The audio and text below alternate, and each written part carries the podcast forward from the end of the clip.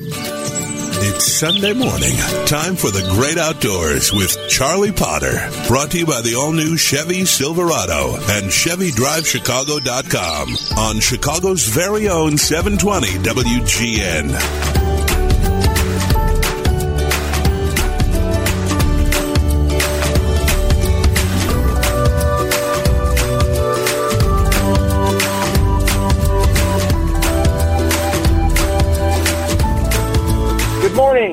Welcome to the Great Outdoors Show and welcome to the month of May. This is Charlie Potter, your host here on the Great Outdoors Show on WGN. Thank you so much for joining me this morning.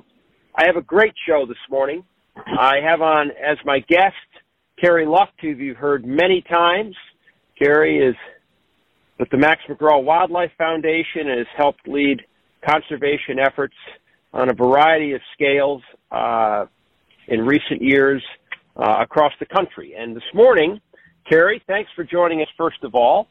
And I wanted to start with this discussion I had a few weeks ago, Carrie, that received quite a bit of of comment, uh, and I I don't say that in a self you know promotion way, but but that it did, and that was the discussion of how are we going to get more hunters, and and are we going to get more hunters, and is having more hunters really the the ultimate goal if we want to save the future of hunting and fishing, or there's some other things at work.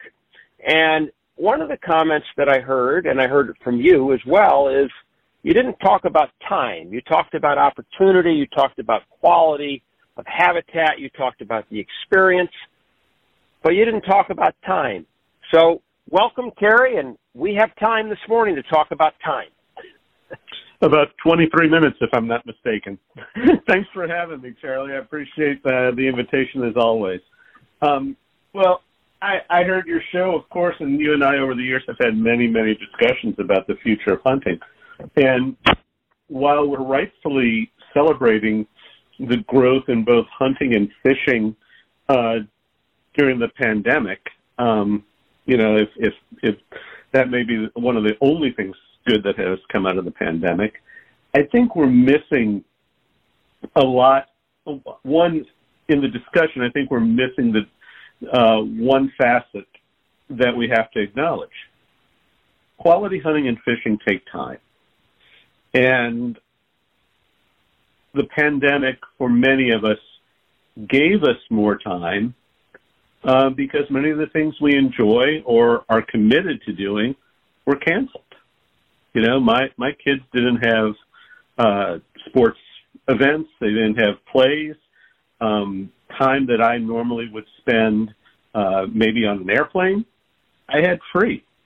And while I didn't get to go to my favorite haunts in uh, Canada or Mexico last year, I did an awful lot of hunting around uh, around Illinois, and that's because I had the opportunity to do so we are an extraordinarily busy and impatient people, Charlie, and and as we ramp back up, I, I'm already seeing some signs that the that the participation in some of the outdoor sports that you and I love so much is starting to dwindle as people have both more options and more commitments. So that is something that uh, I think we have to consider as we move forward our pursuits take time and they take patience and they take opportunity. And if we are in a society that doesn't allow you to sit in a marsh from half an hour, from an hour before sunup till say noon, how much quality uh, waterfowling experiences are you going to have? Um, so it, it's just a thought. I don't have any profound ideas of how we fix this, except maybe we should reconsider and take a few more deep breaths before we schedule ourselves so heavily. Oh, well, wouldn't that be wonderful? You know, I thought during the pandemic and uh, every all of you listening, we all have our own feelings about it. Um, and of course, we're not out of the woods yet, but we it appears as though we are headed that way. Um, you know, one of the things, Carrie, that as you know, I spent some time in the West uh, to get out of Chicago, where I where I was able to. And one of the things was the clarity of the air. And mm-hmm. you, all across the world, people were commenting on they could see things they had never been able to see. And in my case, I was sitting in a mountains that I mountains that were 50 miles away that I actually had never seen before, and they were they were clear as day. And so that comes back to this whole thing of time. We we during the pandemic we had time, and because we're accustomed to being busy, we actually we found some things to keep us busy. We reconnected with the outdoors, and and and I think this is a subject, and all of you listening, I'm sure you have your own views on it but I, I fear that this reconnect, this reconnection is fleeting, as you said. Uh, Johnny and Susie go back to soccer camp or start playing soccer. You start getting on airplanes and traveling. Business moves again.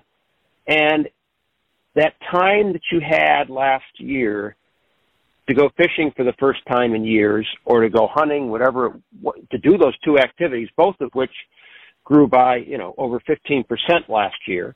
Granted, Carrie, we have to also recognize they were up 15% from the year before, which has been part of a long-term decline. So it's not as though we even came close to the levels of 25 years ago.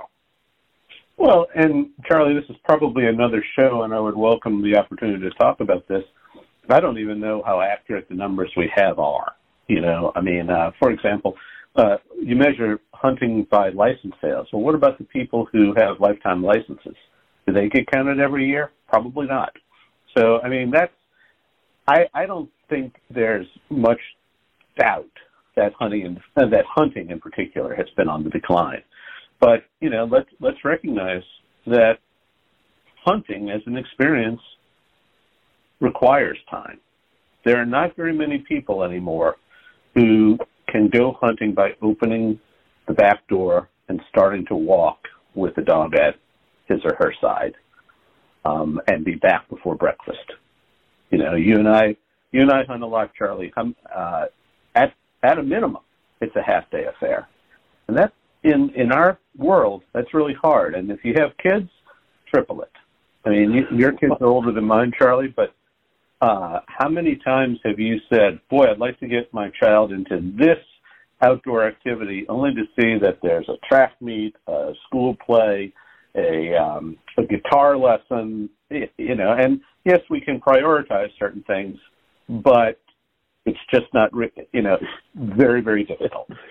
Well, I have to, I have to digress for just a second, uh, Carrie, because my son at an early age thought he liked ice hockey. As you may recall, I played quite mm-hmm. a bit of mm-hmm. hockey, and not that I was any good, but I played all the way through college and loved it, and it's been my lifetime sport. And my son thought this would be great to do. And of course, I thought the most important thing for my son to do was to spend time with his father doing the things that I loved, hunting and fishing. So he is uh, at an early age, you know, his ankles are on the ice, and the coach says to me, you know, this kid, this kid's got real promise. And I said to the coach, when is the last time a guy on who you coached ended up in the NHL? He looked at me and he, and he said, "Well, never." I said, "Precisely my point, and my son won't be the first. On Saturday mornings when when you are calling hockey practice, he's going to be in a duck blind with me, or we're going to be fishing. So just so you understand, that's what's going to happen." and and that's what happened. And, you know, I look back, my son's an adult now. Uh, I'm so glad I did that and he didn't play travel hockey. And, and many of you parents listening right now, I'm sure are just cringing, Carrie, right? With travel hockey, travel soccer, all these things. And, and it comes back to what you just said, time. I made a fundamental choice for my son when he was four years old that I didn't think he was going to play in the NHL and that he would maybe enjoy a few mornings with his father out in the marsh. Um, most parents don't make that choice because their kids are they're too locked in. Well, and I would offer too, you made that choice when your son was four. When the child is ten and they've already fallen in love with hockey, uh, it gets harder. Well, and and so it's just part of you coming back. I think, Carrie, you have, and we're going to take a break here in a second. It's time. We have the interest. We know we have the interest. The pandemic proved once again we have the interest. We may not have the places to go. We certainly don't have the nearby places. If you're living near any city, as you just said, you're not getting in your car and going to hunt pheasants and, and, and be back at the office by 10 o'clock in the morning. That's not happening. And, and, and our whole culture may not understand this. The people making the decisions as to how we spend money to try to enhance the heritage and numbers of hunting, people hunting, they may not really understand all the social dynamics and not that you and I are smarter, but, um, it's a lot more complicated, I think, than it, than it just appears. Absolutely.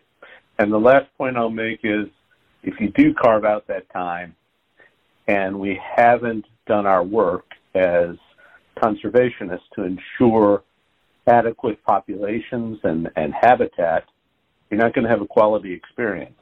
So what is going to be your priority for getting back? And so I often wonder, and we're going to break here, Carrie, we talk about opportunity and access if the quality of the experience isn't any good, doesn't matter how much access you have. Let's take a break, Carrie. We're visiting with Carrie Luft of the Max McGraw Wildlife Foundation and a, and a truly thoughtful individual on the future of conservation in America. You're listening to Charlie Potter on the Outdoor Voice of Chicago in America, 720 WGN. And first, a message from our long-time and great sponsors, the Northwest Indiana and Chicagoland Chevrolet dealers. In the field, hunters need to be alert, sense the environment around them, and know exactly where they are, communicate seamlessly with their dogs. And when it comes to pickup trucks, you want the same qualities. The all new Chevy Silverado comes with an available 4G Wi Fi hotspot for seamless communication. It's designed to handle the toughest loads with advanced trailering technology, tough on the road and off. And the all new design gives you more cargo space than the competition. Chevy Silverado is the most dependable, longest lasting, full size pickup on the road. Plus, there's never been a better time to see your local Chevy dealer about the Big Fix lease. It's an amazing lease deal that can lower your monthly payments and give you more Chevy, all for less money. That's a treasure hunt. So head to your Chicagoland and Northwest Indiana Chevy dealer or go to ChevyDriveChicago.com and see why Chevy is the number one best selling brand in Chicagoland now eight years running.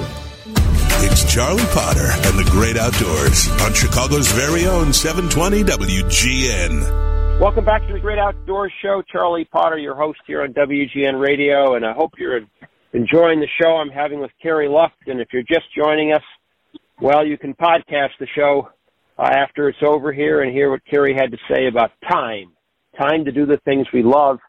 And uh, Carrie, I will have to tell you that my son's probably going to kill me for having told that story about how I Does he know? at age at age he know four you he was pulled him out of the NHL?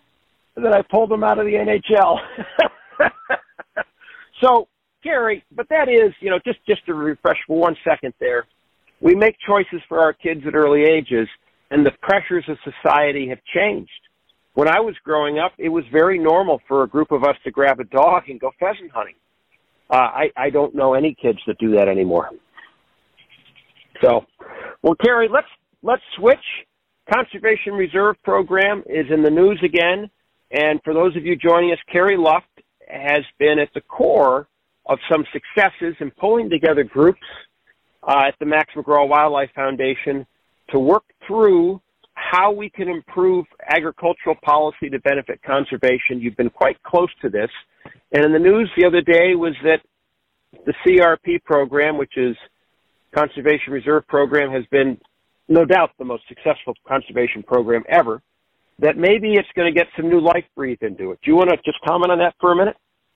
Yeah, um, you know, let's we probably should back up a second, Charlie, and say that the Conservation Reserve Program is one of the, if not the most important, uh, agricultural uh, conservation programs there are. It's about 30 years old, a little more than 30 years old. It pays farmers to take marginal cropland out of production and enroll them into long-term uh, contracts in which they get payments to convert the farmland uh, to let the farmland uh, go fallow. This has been behind uh, the 19, late 1980s. We saw really great explosions in pheasants, other upland birds. CRP benefits ducks. It benefits pollinators. It's, it's a wonderful program. But over the years, um, the enrollment has shrunk. And there, there have been a lot of reasons for that. Um, and in the last week or so, the agriculture department has put in several changes that should help boost the enrollment and will uh, hopefully get get us closer to the cap, which currently sits at 25 million acres, and we're only got about 20 million enrolled. Um, that shows how uh, interest in this program declines as market conditions um, fluctuate. So it it is heralded with having reversed uh, decades of habitat loss. Help it was uh-huh. it was you know originally it was called the Conservation Reserve Program, but it was also called CRP, uh, CPR rather for, because it came in it, it came in at a time when agriculture was in tough shape. So Carrie, we hear a lot about, and visiting with Carrie Luft of the Max McGraw Wildlife Foundation, we hear a lot about why do we rent this land? It it could be permanently purchased. If conservation reserve programs have been in business almost 40 years, that land could have been bought several times over, and people make that case instead of an annual rental payment. Just want to address that. We got about two minutes left. Well, for the land to be purchased, it has to be for sale, Charlie. And if it's not, then you only have the uh, option of eminent domain to take it over. And I don't think anybody is going to be turning cartwheels over the prospect of land being uh, privately held land being condemned by the federal government um, or uh, bought by the federal government against the landowner's wishes. Um, and so that it, it's really not practical. If the farmer owns a piece of land, he wants to retain the option to put it into crops when the market conditions warrant it. And in fact, one of the vulnerabilities of CRP has been that for the most part, these rental agreements, as you described them, are for 10 or 15 years. And many, many farmers don't want to commit to that long of a program. They want to have a shorter term where they can adjust to uh, the the market for crops, and they want their flexibility. And they're businessmen too, and I think we should respect that ability to the extent we can. And I just want to be absolutely clear for all of you listening. I do not advocate and never have taking away the ability of individual landowners, of which I'm one, to make the decisions that are best. I'm not a fan at all of eminent domain, and if that if that appeared that way uh, just a moment ago with the way I phrased that question, Carrie, I want to be very clear to all of you. You know you know where I stand, and Carrie, the, the key is to make conservation reserve program work, uh, and and hopefully it can. So let's visit further on this. It's gonna it's gonna evolve in the coming actually probably coming months. Uh, but it does appear, I guess I'll ask this openly to you, but does it appear that we're moving in the right direction again with giving landowners increased latitude to be able to participate? Absolutely. And the last Farm Bill in 2018 had a pilot program that uh, I'm proud to say Max McGraw Wildlife Foundation had a role in shaping that gives a lot more flexibility to landowners when they enroll in CRP. I sure hope that expands and keeps going.